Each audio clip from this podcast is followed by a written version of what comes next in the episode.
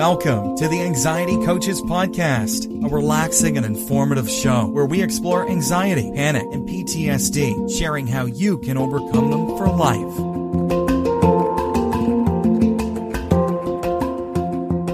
Aloha! Welcome back to the Anxiety Coaches Podcast. In today's episode, I want to answer one of my listeners' questions. This is a SpeakPipe question from Jay and it's related to belated grief and anxiety. And I want to answer Jay fully.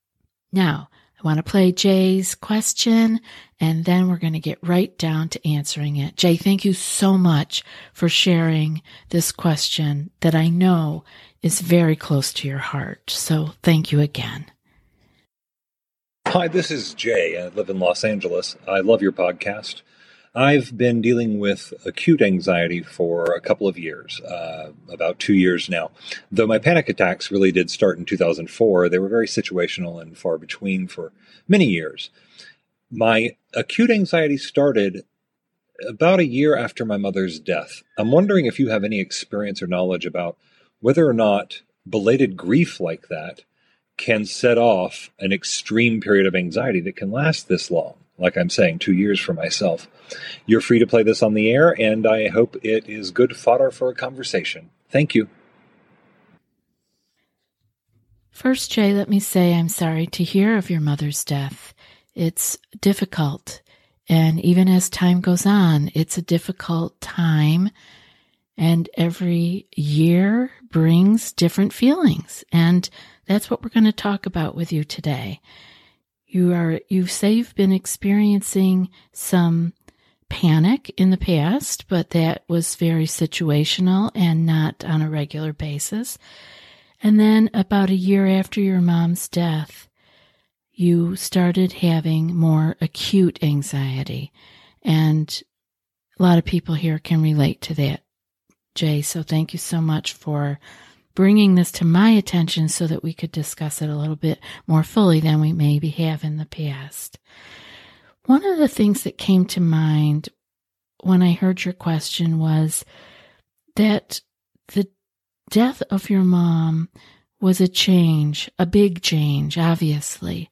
But what we forget is that change continues in varying ways and lengths of time for each person. So what I'm saying is, um, it was about a year after her death that you started noticing your acute anxiety and your question being like, is that, has that ever happened before? Is this something that happens to people? And I want to say, I think the timing actually is quite telling because that I'm wondering if in that first year there's, um, you have more support. There's probably more people to talk to about it. Uh, your mom being remembered in different ways. And many times after the, I will get very general here because you're not with me, Jay. I can't ask you questions. So many times we're very busy at this um, time of a, a close one to us dying, and there's much to be taken care of. There's things that have to be taken care of with their own personal belongings, with maybe other loved ones that they've left behind. And we're either supporting others or we're getting a lot of support ourselves in that first year. And what we forget is that there is a lot of stress from grief, and this is often overlooked and pushed to the side. And we know we all know here that stress builds on itself if it isn't relieved, acknowledged, felt. And it can seem like, and I wonder if this happened to you, but this has happened to many of my clients that it seems like a feather set off the anxiety or even totally out of the blue, nothing big at all, just the way the wind was blowing. And this is because we've been holding on to the stress from grief for so long that we are building it day after day versus finding ways to process it. And what happens then is it gets stuck. It's suppressed. And we all know from listening to the show and paying attention to all of the other conversation that goes on around feelings and emotions that they don't go away. They, they, if we ignore them, they just go down deeper. And it may seem like the, the normal thing to do. We all do it. We push down these emotions and feelings and they don't go away. They pop up or they kind of grow sideways and then pop up and they come up in really odd places. And it can seem like out of the blue or that just the wind blowing made me feel I felt bad. But these are things that are just bubbling up from our subconscious because we've held them there. And I think I want to make sure that everyone knows that this isn't because you're bad or you did it wrong. I mean, there's no one way to grieve, but we do things when we can. And maybe it wasn't safe at the time to feel those feelings. And so you push them aside. And then maybe a year after your mom was gone, things started bubbling up for you and you started feeling more because these things were ready to come up. Maybe you were in a, a better place. Maybe you were in, you were feeling more secure. Have you tried OneSkin for your skincare routine yet?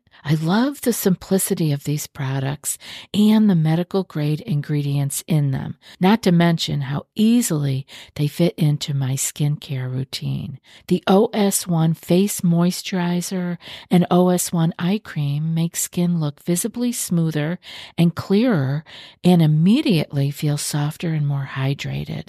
The secret is OneSkin's proprietary OS1 peptide. It's the first ingredient proven to switch off the aging cells that cause lines, wrinkles, and thinning skin, and several studies back it up. So if you're tired of cycling through ineffective skincare trends and overcomplicated routines, then I'm so excited to share with you OneSkin. Just simple, scientifically validated solutions. OneSkin is the world's first longevity company. By focusing on the cellular aspects of aging, OneSkin keeps your skin looking and acting younger for longer. Get started today with 15% off using code ACP at oneskin.co. That's 15% off oneskin.co with code ACP. After your purchase, they'll ask you where you heard about them. Please support our show and tell them we sent you.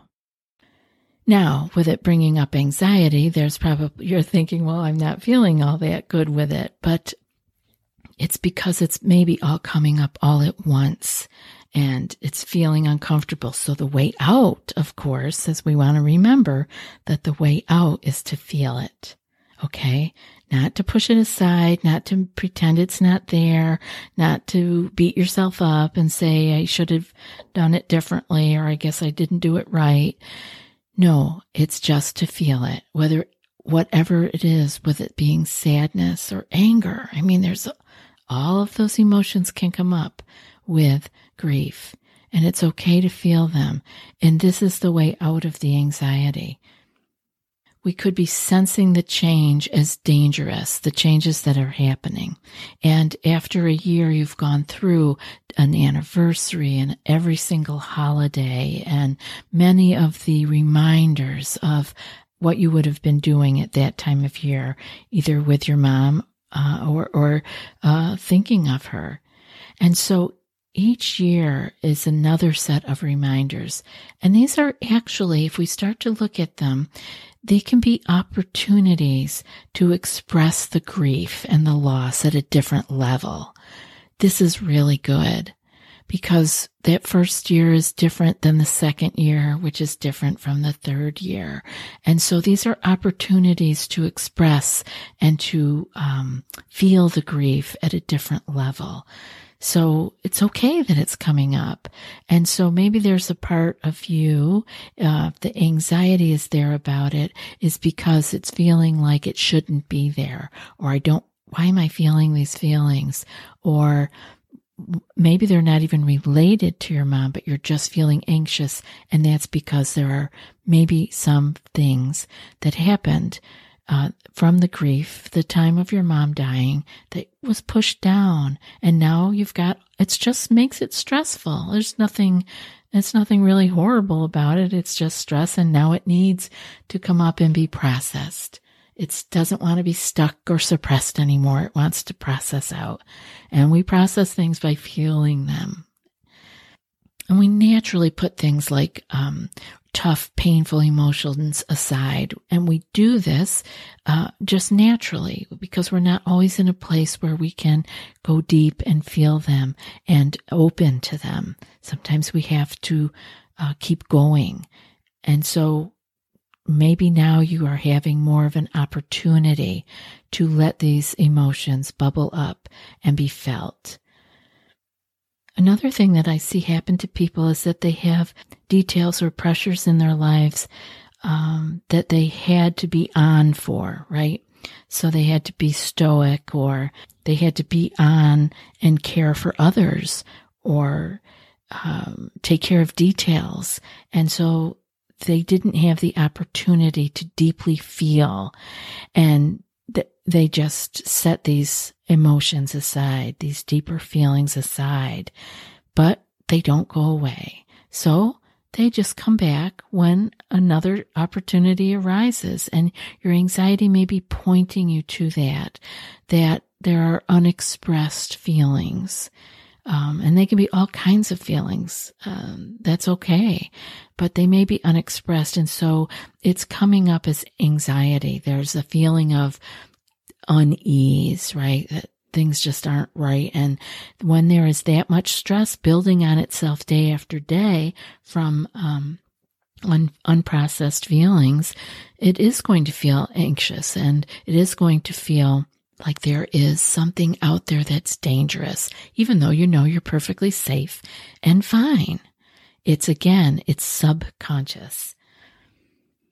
Again, this is natural for us to react um, and and put them aside because of, like I said, life details that we had to attend to or pressures or the need for us to be on for other people. And so sometimes we push these things aside. It's natural. It's happened to all of us. We always get another opportunity, and that may be what your anxiety is calling you to do. What serves us best now, since we can't go back, and you can't go back and feel them when they originally came, and you don't need to. What serves us best now is to feel the feelings fully when they arise and let them flow through. That's what we can do. We can't change that we didn't feel things the first time. We may not even know why we're feeling it. I I think it's very interesting that you have made a connection between it was a year after your mom's death and it could be very well connected to that. Many people don't know why they are having the feelings that they're having. They don't have something to point to, and that's fine too. We don't need to know why. What we need to do is to feel the feelings when they come up now in the present moment. And we can even do this on purpose. Sometimes we don't have to wait for it to, to bubble up because that could also sometimes be at an inopportune moment. What we can do is to purposefully set up a time with a trusted friend or a family member to be with them and talk out your feelings. Obviously, you can also do this with a coach or a therapist, clergy you will know the people in your life that you can go to. Or you can journal with yourself. You can put down your thoughts and your feelings, letting what is coming up and what you are feeling, no matter how foreign it is to you to have that feeling, let it be okay to feel it right then and there and jot it down in that journal or app. You know, I prefer pen to paper, but I will be happy if you put it down somewhere. This is another way. This is a way we can do it with ourselves. It's almost like self coaching and to be able to write it down and look at it and see it with our own eyes because our mind keeps changing things. That's why it's important to either talk to someone or to write it down because then it has been expressed and the ego or the anxious mind didn't have an opportunity to switch it around on us, which it, it tends to do. I really thank you, Jay, for sending in your SpeakPipe question. And I hope this has been helpful for you and everyone who has uh, acute anxiety or panic and finding new ways to feel the feelings as they arise. Give yourself the opportunity, no matter how odd it might seem that they came up, no matter how difficult it might be to point to why they're coming up, we don't need to know those things. Feel the feelings as they arise and remember to let them flow. Give yourself that time and space to ride the wave. That's what grief is. It's wave after wave. They're like fast waves coming in. You know, often in life we're riding the waves of, of life and maybe anxiety and it feels like, oh, we go up and we come down. But when it's grief, it is wave after wave after wave, very close together, so it can feel very unfamiliar. But it's okay because those waves too eventually subside. It's always great to hear from all of you. And if you want to send a question in like Jay did, you can go to our website and on the homepage, there's a little microphone on the right hand side and you can send in a SpeakPipe question of your own. I'd love to answer it. And now for today's quote.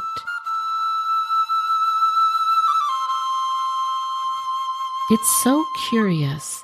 One can resist tears and behave very well in the hardest hours of grief. But then someone makes you a friendly sign behind a window, or one notices a flower that was in bud only yesterday has suddenly bloomed, or a letter slips from a drawer and everything collapses. And that's from Colette. I'll be back in a few more days with another podcast. Until then, be well and aloha. Thanks so much for joining us for today's episode of the Anxiety Coaches Podcast. Find more information at the anxietycoachespodcast.com.